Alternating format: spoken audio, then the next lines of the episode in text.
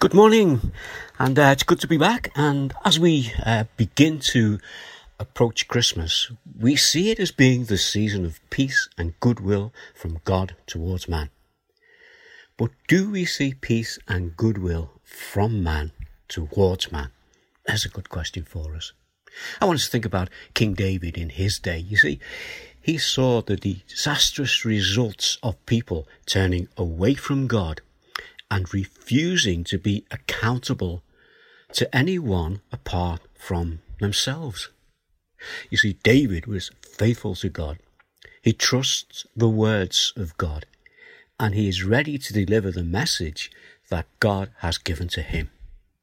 The message is the truth that those who refuse to trust God will live their lives in accordance with the rules that they make that will suit themselves. It's not only David. Paul the Apostle said this in his day. So just listen to these few verses before we have a look at Psalm 36. This is Romans 3, verse 10 to 12. This is Paul. As it's written, There's no one righteous, not even one. There is no one who understands. There is no one who seeks God.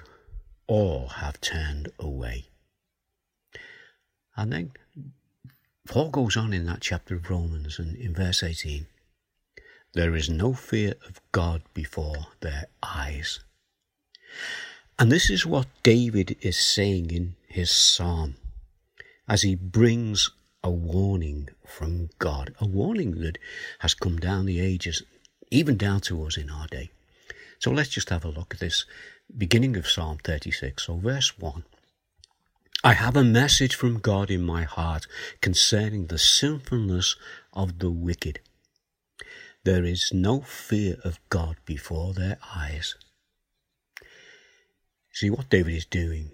He warns against the danger of doing what you want to do without being accountable, not just to God, but not be accountable to anyone other than yourself.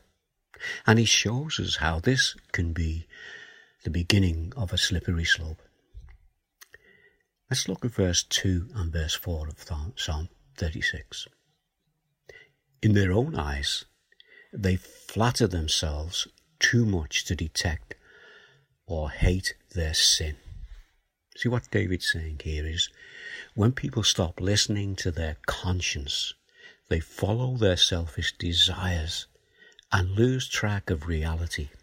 It is possible to sear our conscience. Then David goes on.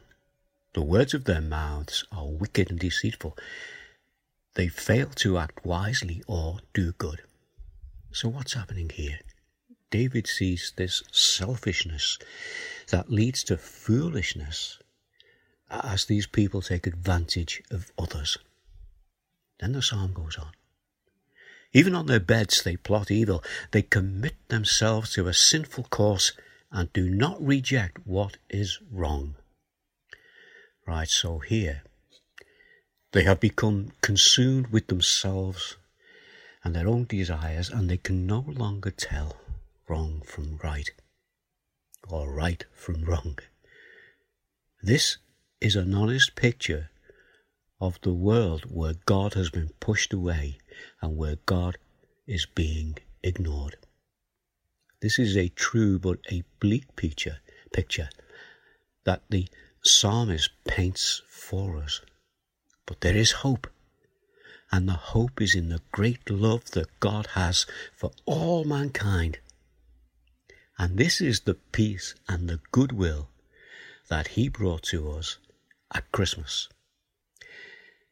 We're going to go on with this psalm, but for now, let us just remind ourselves of a verse from John's Gospel. This is John chapter 1, verse 1 and verse 9. If we confess our sins, he is faithful and just and will forgive us our sins and purify us from all unrighteousness. So there's a verse to be thankful for, isn't it? David will go on in this psalm and he will tell us about the love that God has for us, but we leave that for another day. But for this morning, uh, I want us just to think of the words of a hymn. This was a hymn by um, D.B. Towner and it's called Oh, the Love That Drew Salvation's Plan. Just listen to a few lines from that song.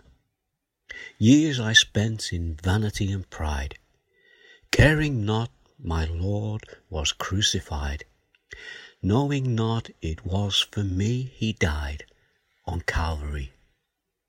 Mercy there was great and grace was free, pardon there was multiplied to me. There my burdened soul found liberty at Calvary. Oh, I pray that today we will come to the cross. We will come maybe for the first time and seek the salvation that God offers and the love that He has for us. But then once that happens, we can come before the cross. We can remember what Jesus has done for us, what God has done for us, and we can bring to Him our praise as we come before the throne of God. Let's just do that briefly this morning. Our Father, we thank you that through the cross we can come before you at the throne we bring our prayers and our petitions throughout this day. But just for now, this morning, we ask that you will just speak to us through the psalm, psalmist David, through the apostle Paul, through your written word and through the living word. We ask these things in the name of Jesus. Amen. Amen.